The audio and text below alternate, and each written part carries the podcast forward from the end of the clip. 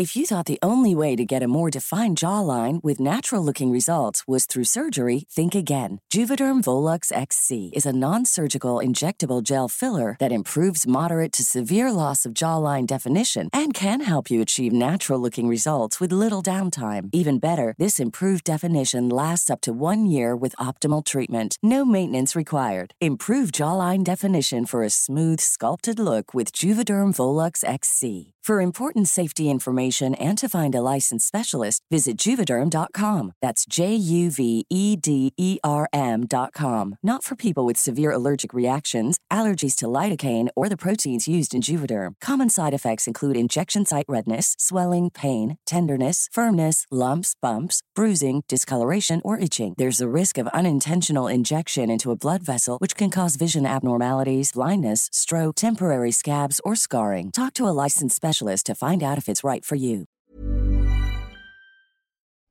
The following program contains adult content, explicit language, and sexual themes. Listener discretion is advised. And it contains murder! Lots and lots of murder. You stinking bastard. People tell me, say, hey, you gotta go die and go to hell. At least I'm not alone. Center for 911, where's your emergency? Oh, this is Sandy. For 31 Rock. Watson Road. What's the the problem? police. Send the police. And he goes, don't be a hero, mate. And I said, I'm not trying to be a hero, but the police are coming. one in the chest, one in the hip. Fired by Detective Sergeant Roger Rogerson. I was uh, branching out. That's when the cannibalism started, eating of the heart and uh, the arm muscle. I, I would have nailed Carl with his hands to a coffee table and just, and just pulled it out of his backside.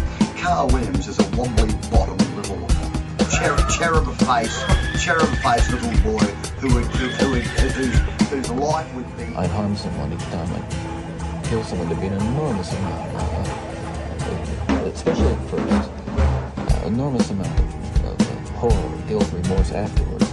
But then that impulse to do it again would come back even stronger.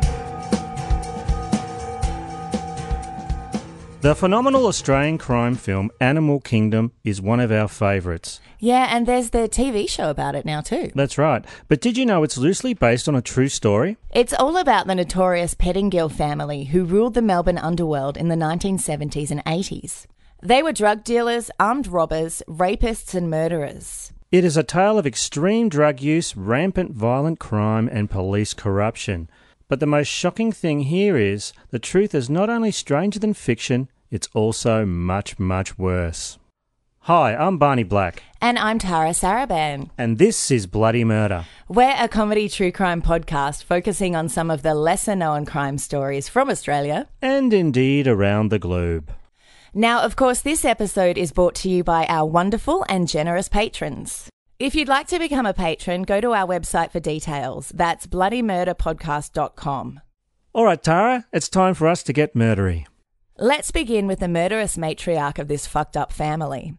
Kath Pettingill was born in the Melbourne slums in the Great Depression in 1935.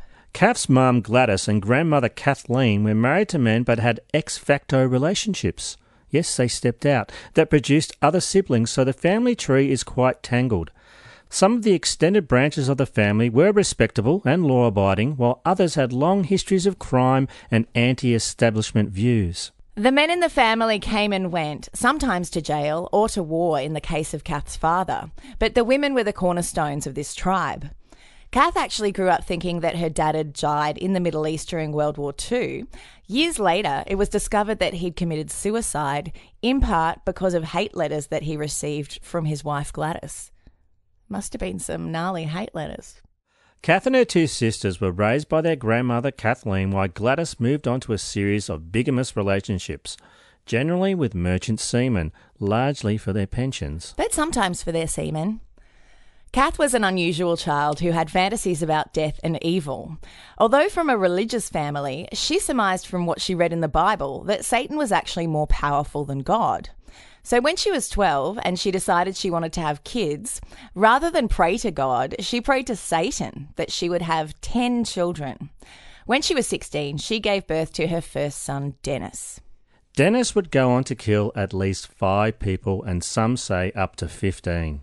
Her mother Gladys, who'd mostly disappeared during Kathy's childhood, reappeared and took over the care of Kathy's first two children, Dennis and Peter.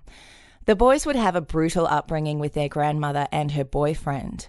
According to later interviews with Peter, their grandparents would drink cheap red wine every night and beat the young boys with pot sticks. And you know what? That that is not what everyone did before the internet. Some people did. Yes, yes, some. The two boys are led to believe that Gladys is their mother and Kath is their big sister. That's exactly how Ted Bundy was raised, actually. That's right. They were told Kath left home with a small time petty criminal called Billy who bashed her frequently. He later ended up in prison for armed robbery. Kath would go on to have eight more children, fathered by two more different boyfriends. Praise Satan. Of her ten children, three would be adopted out to other families. Dodged a bullet there. And Yeah. five of them, Dennis, Peter, Victor, Jamie, and Trevor, would become hardened criminals. There was another brother there too, Lex, who had a bit of a criminal record too. Yeah, but just not hardened. A softened criminal. A softened criminal. Her daughter Vicky would go on to give birth to Kath's first grandson, Jason, who also got sucked into the family's seedy criminal life from a really young age.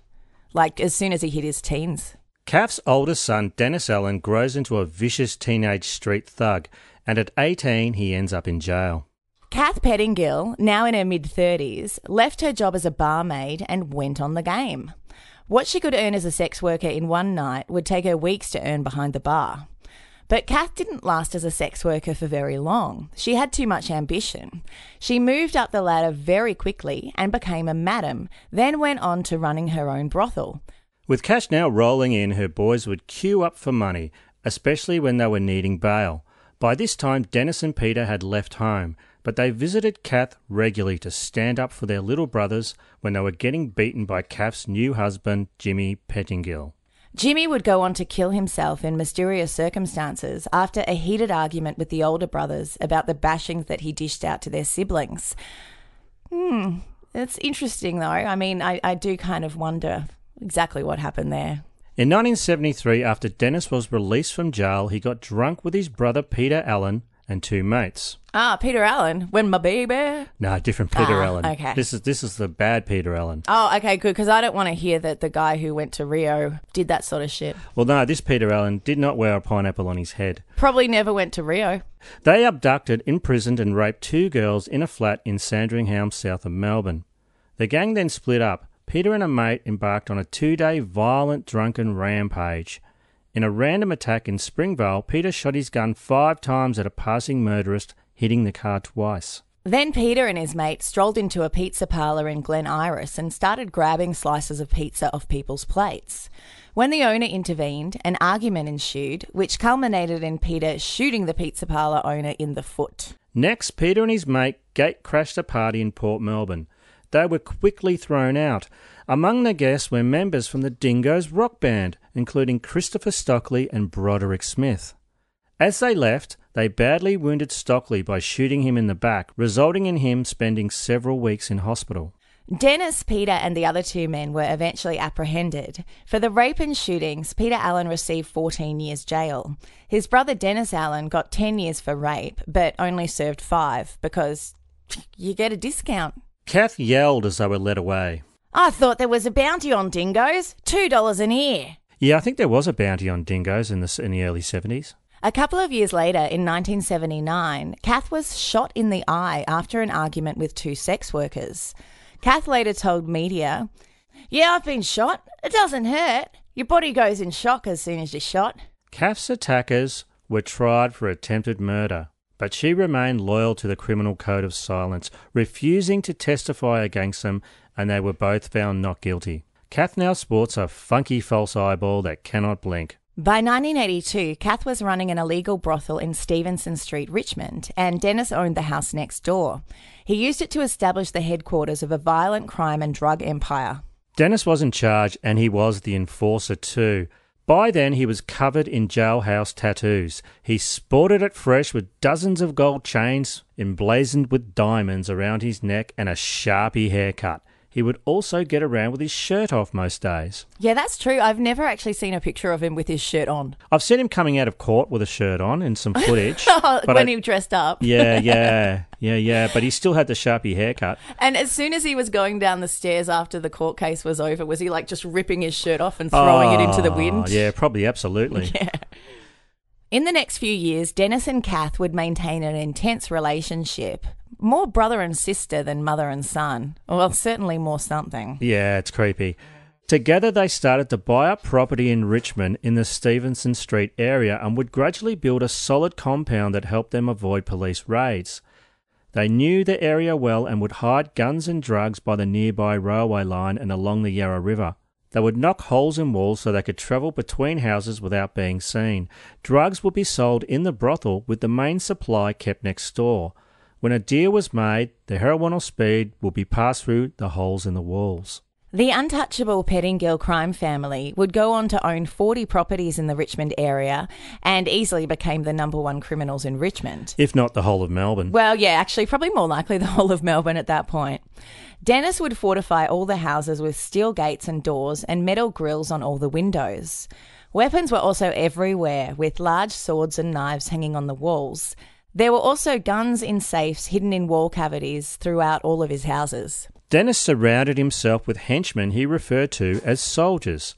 He fed them a healthy, balanced diet of speed and heroin to maintain control over them.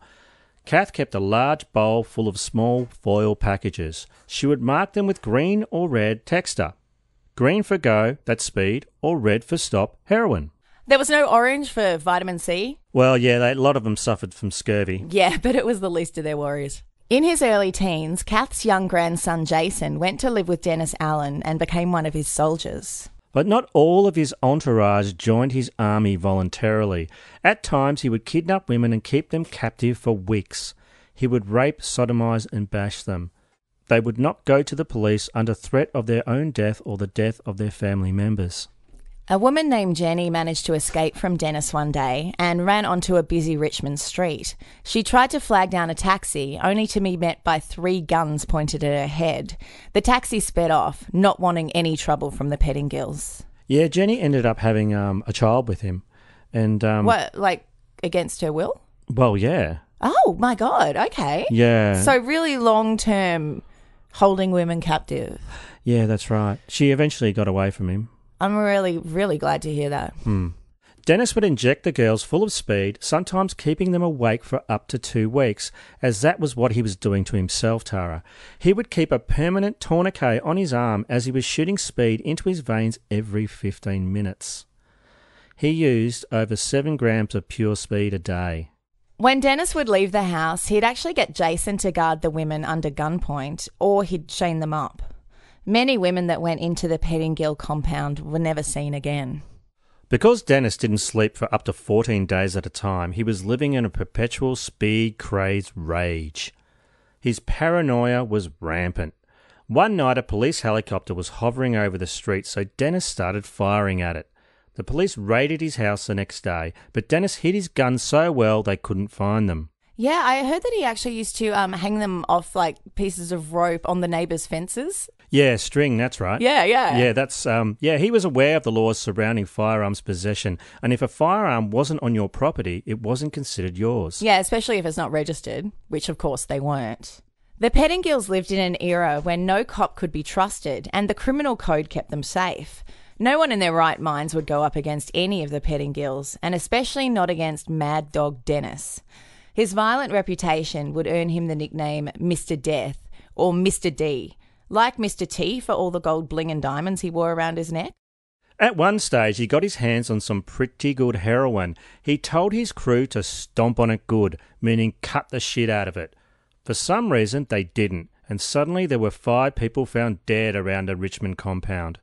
Dennis wasn't happy, as one of them was his hairdresser, and he had an appointment the next day to get his Sharpie cut adjusted.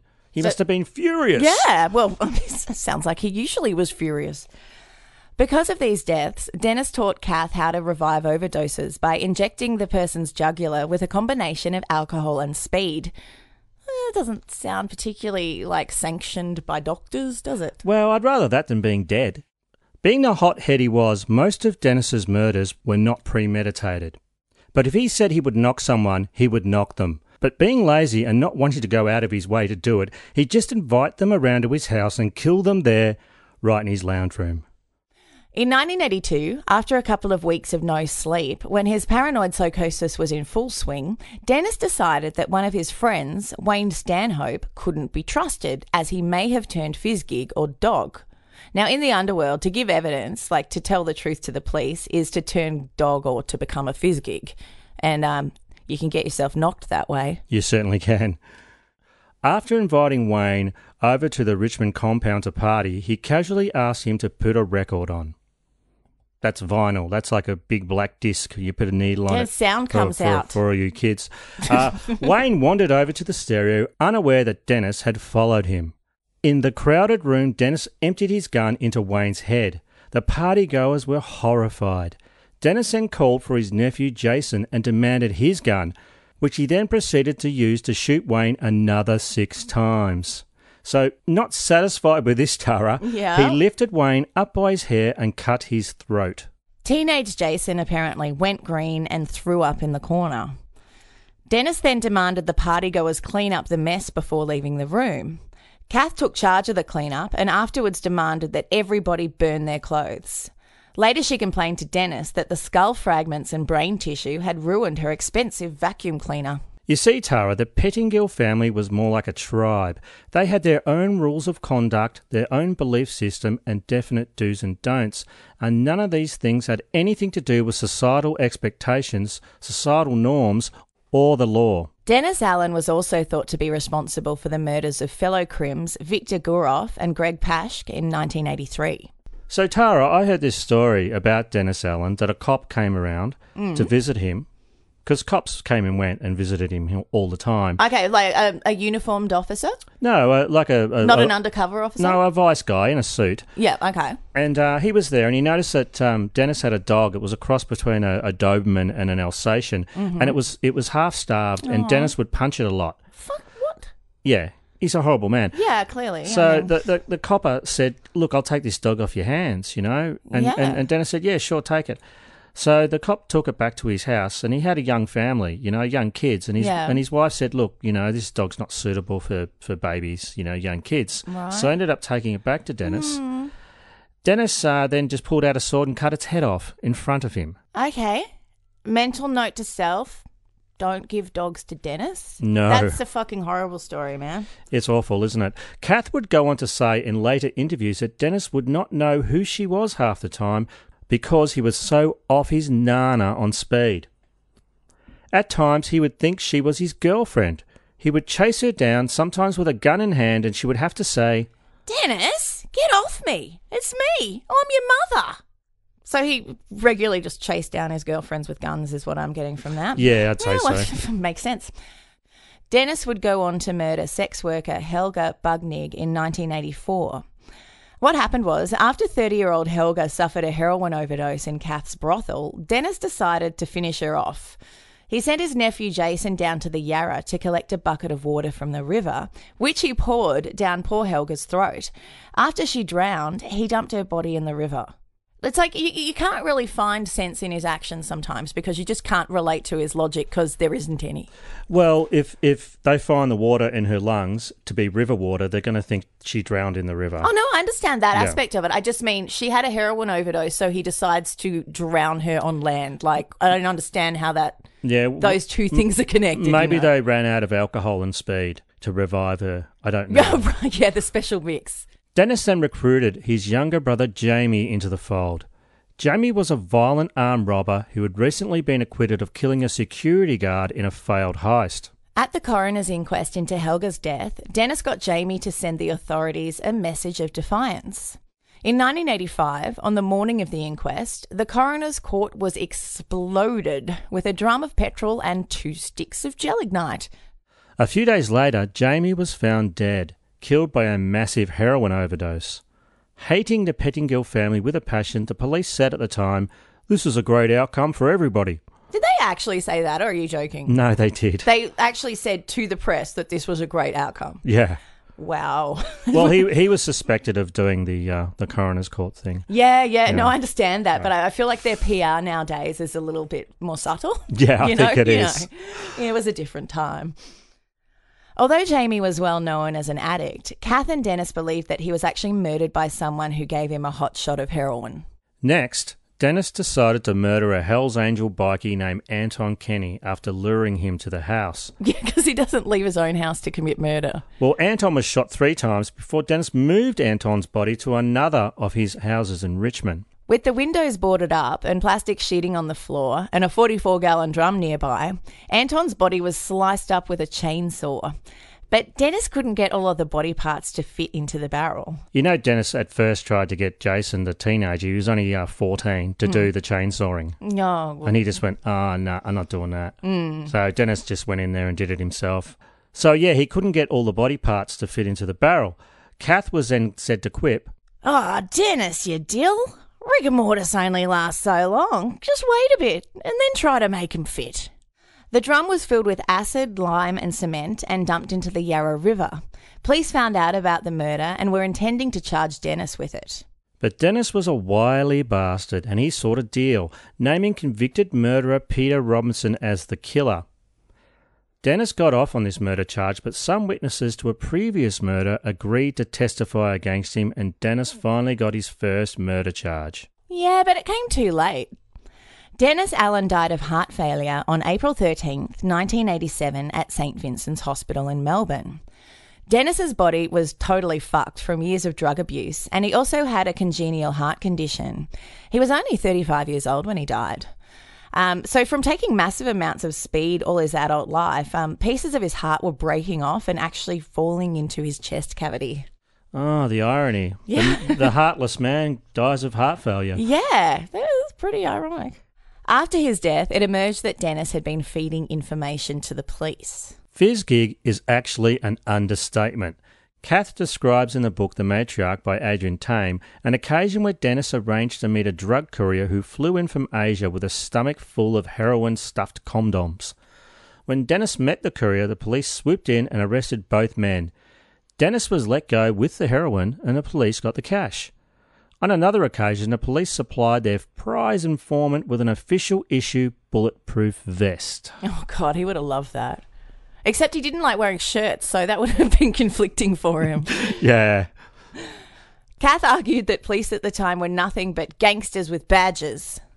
She's not wrong. Hmm. As we were researching this story, one thing kept coming to mind. Here's this volatile career criminal who was also under almost constant police surveillance, and yet nothing happened to him. He seemed untouchable. Yeah, well, we now know why. During Dennis's height of villainy, the police used an abandoned Rosella soup factory for some of their surveillance. It's just down the end of Stevenson Street, it was. Yeah. Yeah. Yeah, I, I actually yeah, I know that one. And Dennis would occasionally pepper the building with gunshots. Kath told of an incident that took place the day after Dennis used a machine gun on the factory. She stated that the police visited her and told her, You'll have to stop him taking pot shots. Oh, your son keeps peppering our factory with gunfire. I'm going to go and tell his mum. Yeah, yeah, just dobbed on him to his mummy. Another associate of the um, Pettingill clan related a similar incident in which Dennis blew out all the factory windows with a 22 automatic and a Colt 45.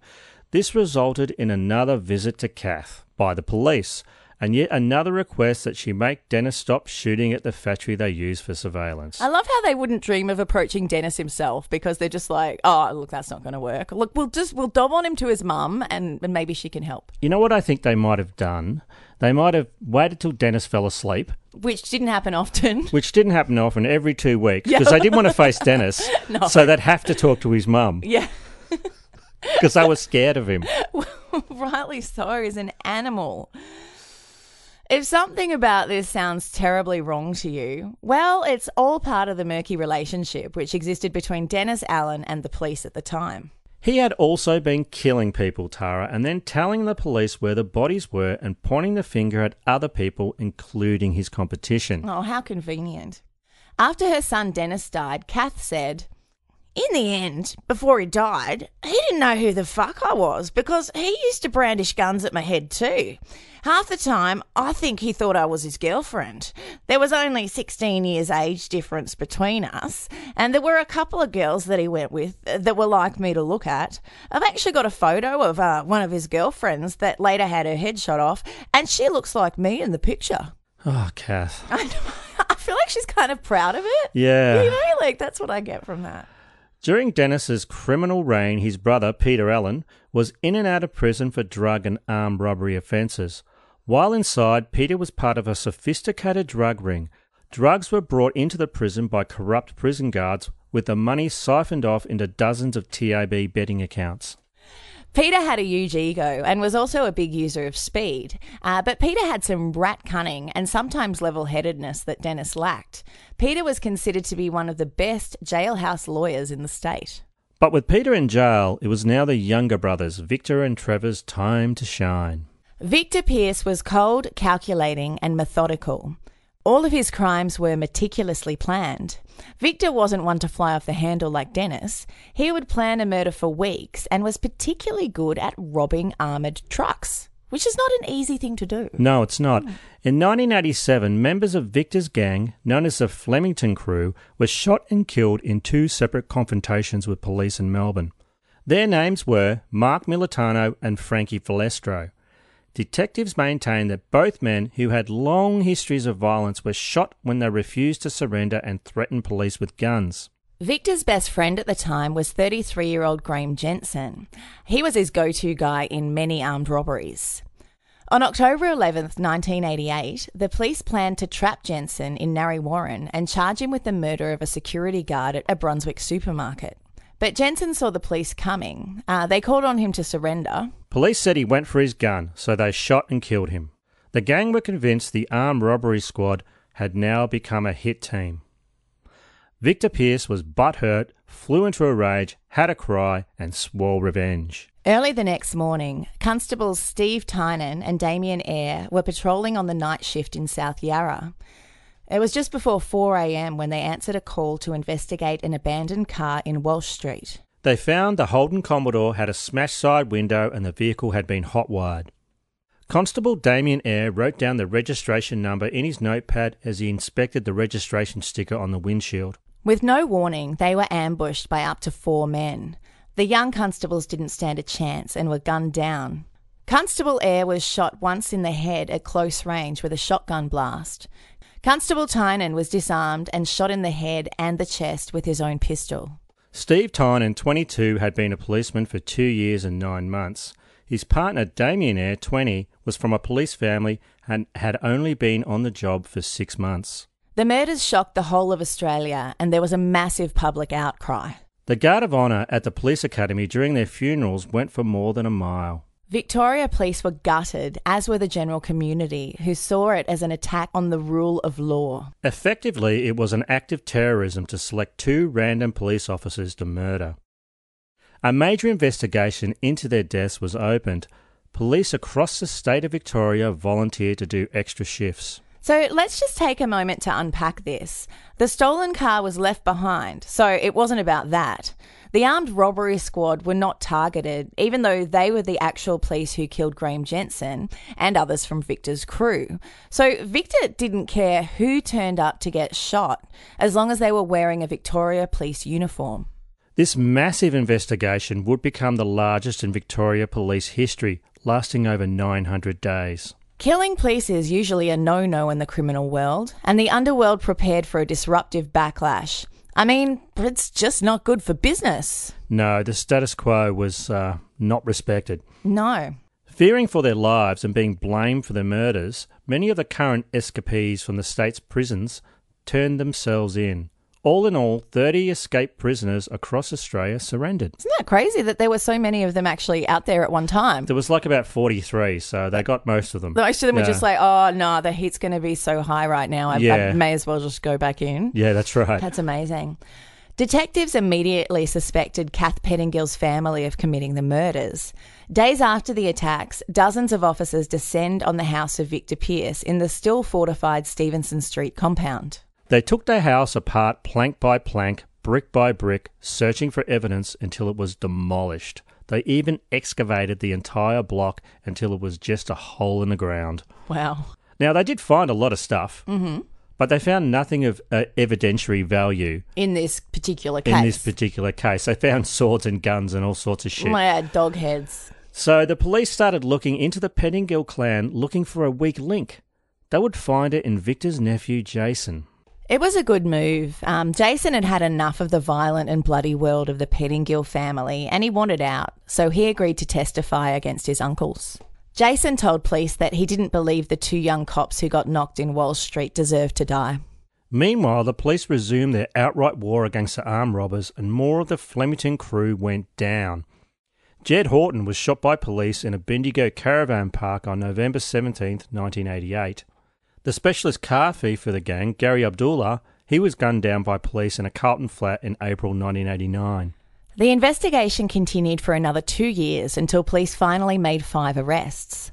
On December 30th, 1988, Victor Pierce, his brother Trevor Pettingill, and their nephew Jason, and their mates Anthony Farrell and Peter McEvoy were charged with the Walsh Street murders. They were kept under lock and key at the notorious H Division of Pentridge Prison in Melbourne's north. They were all welcomed there with a good old fashioned blanket party from the Oh, prison bit guards. of a ski mask party, huh? That's right. Except for Jason, of course, who was put into witness protection with his mother, Vicky. In addition to Jason, the police now had a new star witness, Wendy Pierce, who was Victor Pierce's wife. She gave police a detailed account of Victor planning the executions. Task Force detectives had worked on her for months, chipping away, hoping they could turn her against the men they were convinced had ambushed and murdered the two young police constables in Walsh Street. Now, Tara, she knew the rules. To talk to police, let alone give evidence for them, was an act of unforgivable betrayal. She knew how dangerous it would be if she turned dog, and they wanted her to become the biggest dog of all. Lassie? A Doberman? A Great Dane? No. no. A Fizgig. Finally, she told them she would cross the line. Of Victor, she would tell police. He disliked police so much that he would often say to me, Oh, I'd love to knock them dogs. His hatred of police was so vicious that at times I was scared to be with him. Wendy Pierce says she was convinced police were going to kill him. We went on the run, living in motels with the kids. But suddenly, as a trial got underway at the Supreme Court in January 1991, Wendy Pierce changed her story and effectively sabotaged the police case. She'd actually played them the whole time. After 18 months in protection, estimated to have cost around $2 million, and after swearing to her husband's involvement at the committal hearings, Wendy betrayed her police minders and saved her husband from conviction and a certain life sentence. Jason's evidence alone was not enough to convince the jury, and the four men were acquitted. That is bloody meticulously planned, isn't it? Like that was something that she'd probably worked on with Victor and they had Absolutely. such It's- hard scheming. It's the ultimate long con. And of course, double jeopardy applies here. They can't be tried again. Wow, this was just such an outrage. As the news broke, police across Victoria were sent a special radio message urging them to control their anger and to respect the jury's decision. Jason and his mother Vicky were sent off into a life of witness protection. In December 1992, Wendy Pierce was found guilty of perjury and sentenced to 18 months jail with a minimum of nine months over the statement she made in the Supreme Court. In sentencing her, Judge Ross said the perjury was premeditated and she had shown no signs of remorse. She gave birth to her youngest child in jail. Ten years later, on the 1st of May 2002, Victor Pierce was shot dead in Bay Street, Port Melbourne. A vehicle had pulled alongside his, and several shots were fired into Victor's head. The shooter was a rival Melbourne criminal, Andrew Benji Veniamin. We know that name, don't we? We certainly do. Enforcer and best mate of Carl Williams. Benji himself was then killed in a Carlton restaurant on March 23, 2004. Some years later, Kath and Trevor Pettingill got involved in a new drug enterprise. Isn't it interesting that a mother who's lost like two of her children to drug overdoses would choose to trade in heroin again? It wouldn't last, Tara. They got busted after an undercover detective infiltrated Kath's family after he narrowly avoided getting murdered by a stone cold killer called Stacker. Stacker, huh? This undercover cop, he went by the name of uh, Lenny Rogers. Mm. Yeah, and they loved him. Right. Did Stacker love him? Well, Stacker, you want to hear more about Yeah, Stacker? I, I, I would like a whole podcast on Stacker, please. Well, I'll tell you how he got his name. Yeah. Um, it was after stacking dead bodies on a doorstep after allegedly intentionally overdosing them. Ah, such a Stacker thing to do. So Lenny Rogers, Mm. that that was his fake name. Yeah. The, the the Pettingills loved him. Oh, they thought he was a great dude. They thought he was a great dude. Yeah, this brave detective endured a dangerous nine months undercover inside Kath's family circle and lived to talk about it. Oh, think about how tedious that would be. It would be like equal parts tedious and horrifying. Right? Oh, scary. Mm. It was Kath and Stacker's plan to roll Lenny Rogers for the large amount of cash he would carry because he was buying drugs. Yeah. It would end up being Trevor who would protect him and save his life. 15 people um, involved with the Pettingill family would be eventually convicted, um, including Kath and Trevor. So these were all drug charges that they were convicted on. Trevor got seven years, Stacker got five, but alas, Kath only got 18 months. Well, by the time Kath was actually sentenced, the, the judge said that time served, she seemed to be rehabilitated. She did her like little old lady kind of act. Yeah, right. I've been doing that too, but Yeah. it just doesn't work for me. Evil granny. Yeah, that's my plan. Yeah, well, that's right. Later, Kath would offer to buy the undercover detective's testicles unattached for $20,000 or $10,000 a ball. I wonder if anyone like got some other balls and went, here they are, and tried to get the money off her. Taking some pig's balls and Yeah, say, you know, just wondering. After her release, Kath retired to the quiet Victorian seaside town of Venus Bay with her son Trevor living nearby. Her son Peter, who spent much of his adult life behind bars, had no contact with them. yeah, um, he doesn't like um, his mum anymore. I hate you, Mum. Kath has received an award from the Victorian Premier for her charity work, Tara. Really? She drives her elderly to and from weekly bingo sessions. Of course she does. Of Jacki Weaver's Academy Award winning performance of her in Animal Kingdom, Kath says, I've seen the movie and I'm not impressed. She's supposed to have read books about me and studied me for the part, but it doesn't come off. We're both short and blonde, but that's where the similarities end. If this is supposed to be a film about the life of me and my family, it couldn't be further from the truth. Kath Pettingill takes a particular issue with Weaver telling her boys to give her a kiss and then planting one on their mouths. Oh, if I'd done that to any of my boys, I'd have copped a smack in the mouth, not a kiss. It was disgusting. No mother behaves like that.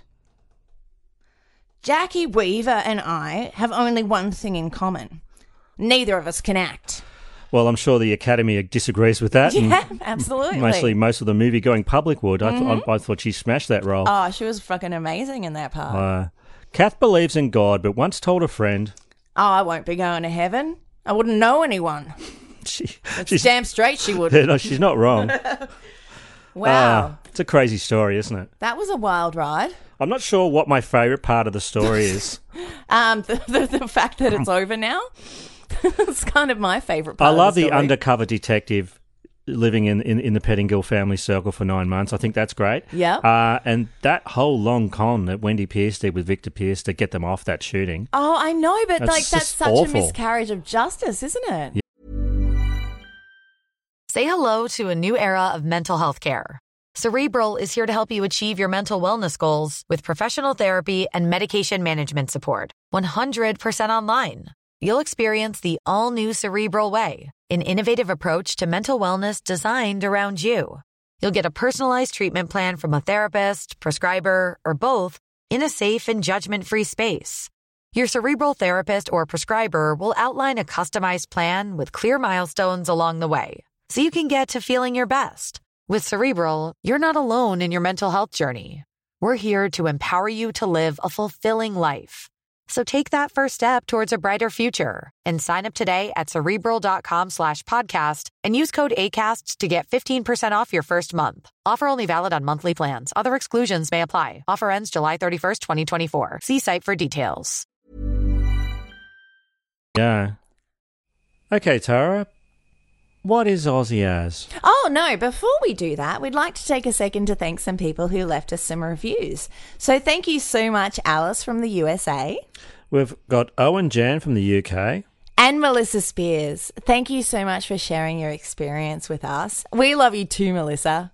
Okay, so this thing called Aussie As that you wanted to hear about, do you want to hear one of those? What is it? Well, I generally say that they're tales of criminal stupidity with a quintessentially Australian flavour.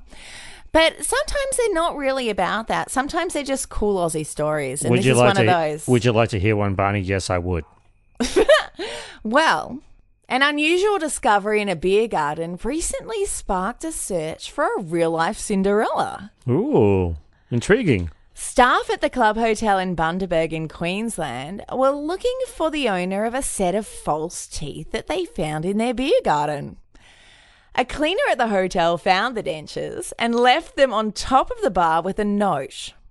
The club hotel owner, Anthony Burrows, probably nicknamed Anto, said he walked in the next morning and made a very unusual find. Ah, I walked into the bar and I thought, what the bloody hell's that? The club hotel posted a picture of the dentures on Facebook, hoping to reunite them with their owner.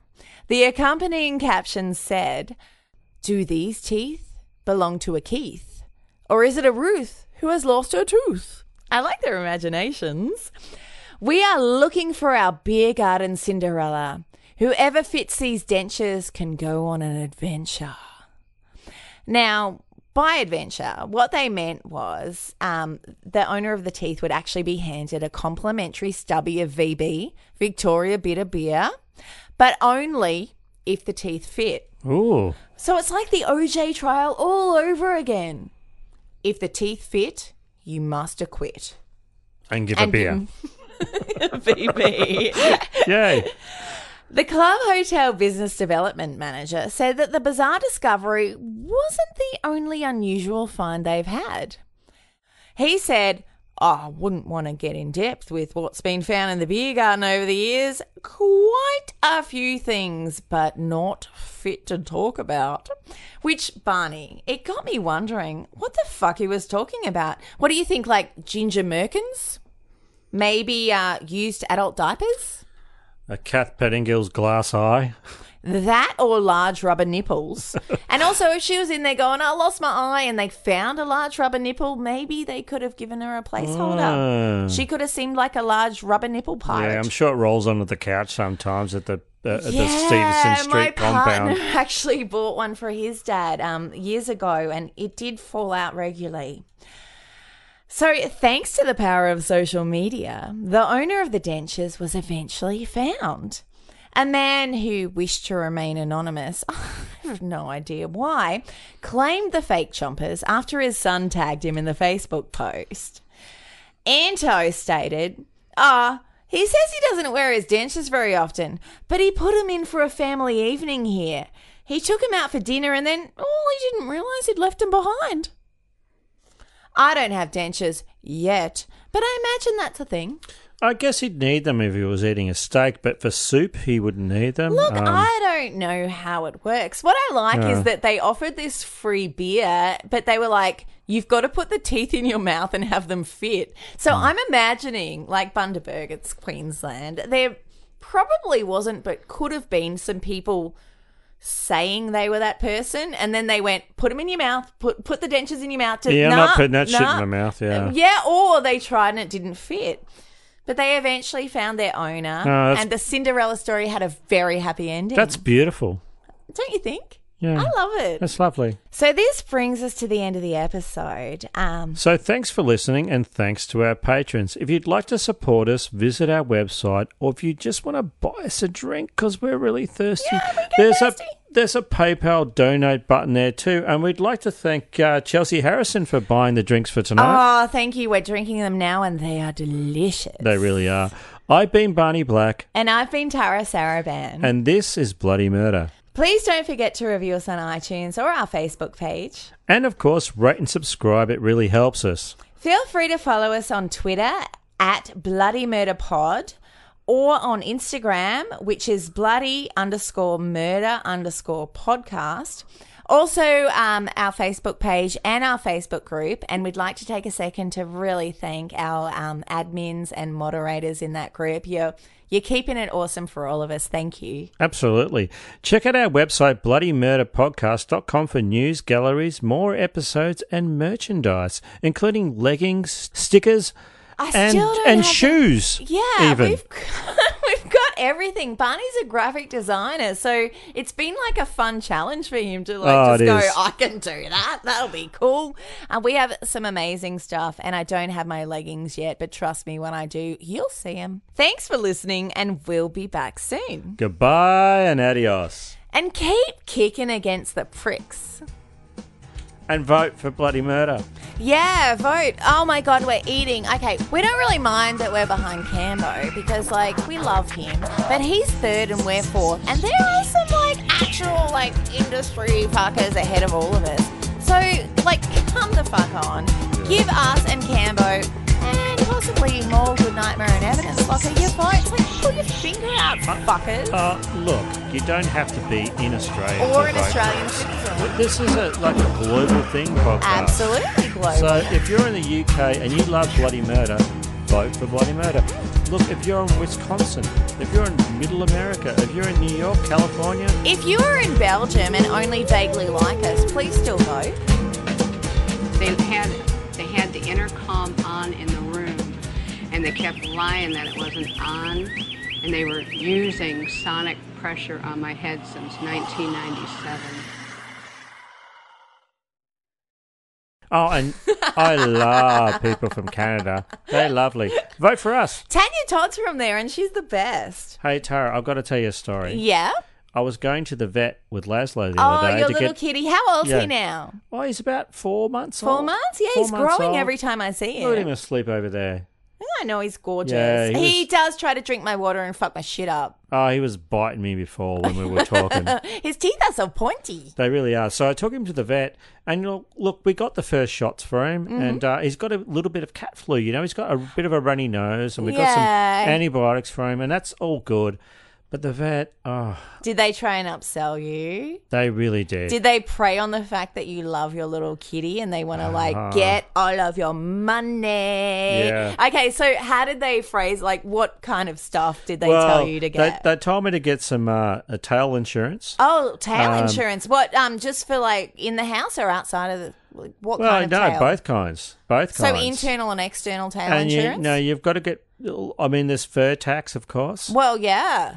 What about those ears? They don't come cheap. Well, you got to get that ear coat. They Mm. really wanted to get that ear coat. Oh, it's if like he doesn't have the ear coat, he'll be deaf by the time it's he's like, four. It's, it's like when you buy a car, you know, you you got to get that true Uh, coat. Yeah. Oh my God. Oh, City vets are me. the worst. But the worst thing was Mm. that uh, you look. Look, my girlfriend was running this interview with the vet, but every time there was a, a decision to be made, they would look at me. Well, you're the white guy in the room. Yeah, I'm that the, I'm- happens to us I'm a tiny bit man. too. That's a bit shit. Everyone should defer to the white man because he's the I was- decision maker. I- clearly. Look, I was fine for my girlfriend to run this. I was she just, knew what she was talking about. Yeah. Did you?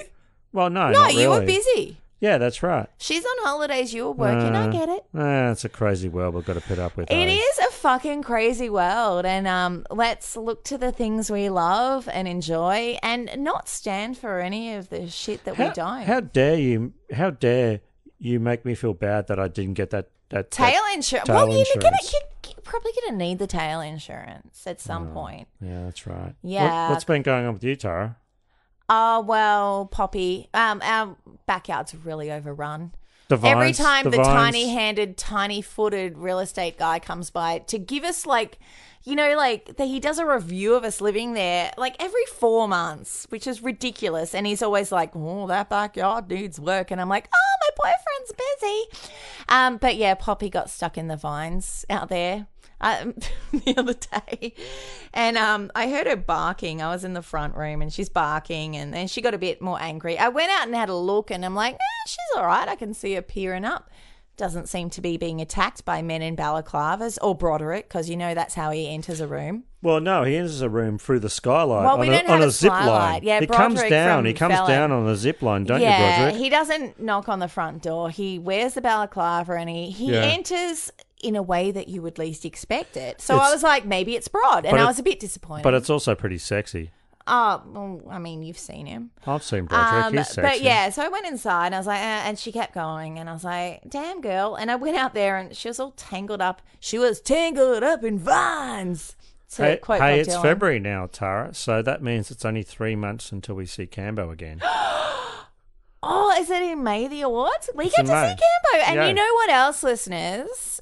We would like to do a live show with Cambo um, when we go to Sydney for the podcast awards. If you get us nominated, we're trying to get ourselves nominated in like true crime and stuff, but we'd like to do a show. Yeah, and we love fun. Cambo so much. Yeah. We're eating his farts so hard, but we're okay with it because we love him, and so we think his, fart- farts he- smell great. These farts are pretty tasty. Yeah, but there's a couple, there's like two other people ahead of us in Cambo, and we don't know them, and we don't like the smell of their farts or the cut of their jib. Well, they're commercial radio kind of. You know, they're popular, but hey, we work hard. We don't. We have no budget behind us. We have jobs. yeah, um, Come on, uh, support the little and guy. us, uh, India's Support the little guy. India's fuck.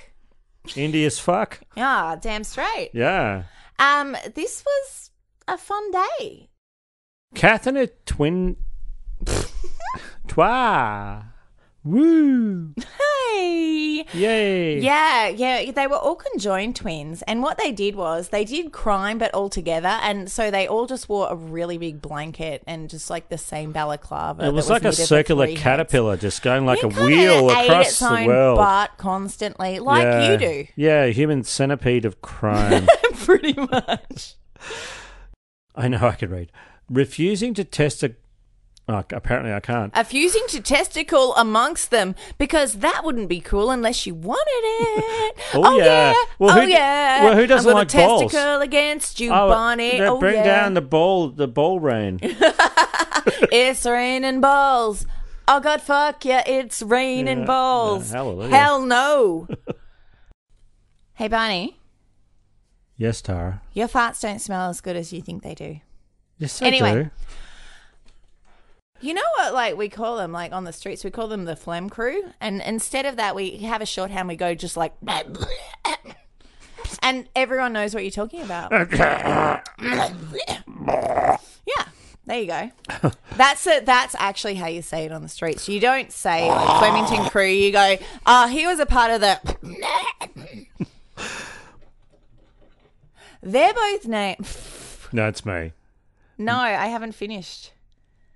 The Flemington. Oh, sorry, it is. Their names from. Sorry. The men in the family came and went. Hang on, the men come and came and went. No, no biting. I just had to squirt the cat I don't doubt it. right in the face. He was biting my. He was biting my arm. How come I don't have a cat squirt bottle as well? You know, like you'll be safe now, and he'll just come attack me. I- need one for you when you start singing Peter Allen. Yeah, you need more than that's one enough. for me. That's enough, Make sure it's not full of vodka this time because that's how we got into that mess. Oh, that's right. You just open your mouth and go, ah. Pretty much. Pretty much. That's pretty funny. Covered in diamonds around his necks. Around his necks. How many necks did he have? Twelve. Barney? right, makes sense. he sported it fresh with dozens of gold chains. You're on the fence, aren't you? Yeah, a little bit, a little bit. Um, you know, just yeah, I'm on the fence. Uh, he said if he said he would knock Get them out of there. he would knock them. Um, okay. Out. Get out. Ow. Ooh, he's a fucking killing machine, man. Just go away. Get away. I can't see if he's going to attack me. It's like swimming in Jaws waters. I'm going to have to lock him upstairs for a while to calm him down. If I can catch him. Uno de Mayo. Who? The 1st of May. Oh. Catchy. Uno de Mayo. I like that other Spanish holiday, 12 de Mayo. Oh yes, That's my birthday. that is. It's your birthday. It's Ah. it's coming up. It is. Ah, gonna have to get you. I don't know, like a oil painting of Laszlo attacking your face. How's that sound? I'd hang that on the wall. You would, I know.